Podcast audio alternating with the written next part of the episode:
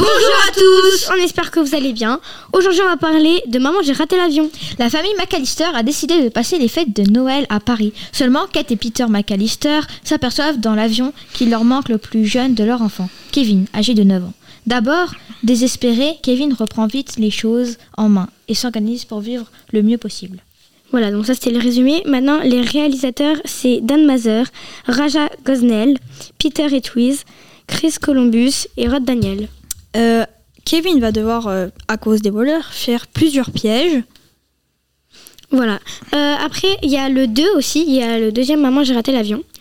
Et il y en a un nouveau qui va sortir quand euh, Macaulay Culkin est grand. Et bah du coup, ils vont faire un autre film, Maman, j'ai raté l'avion.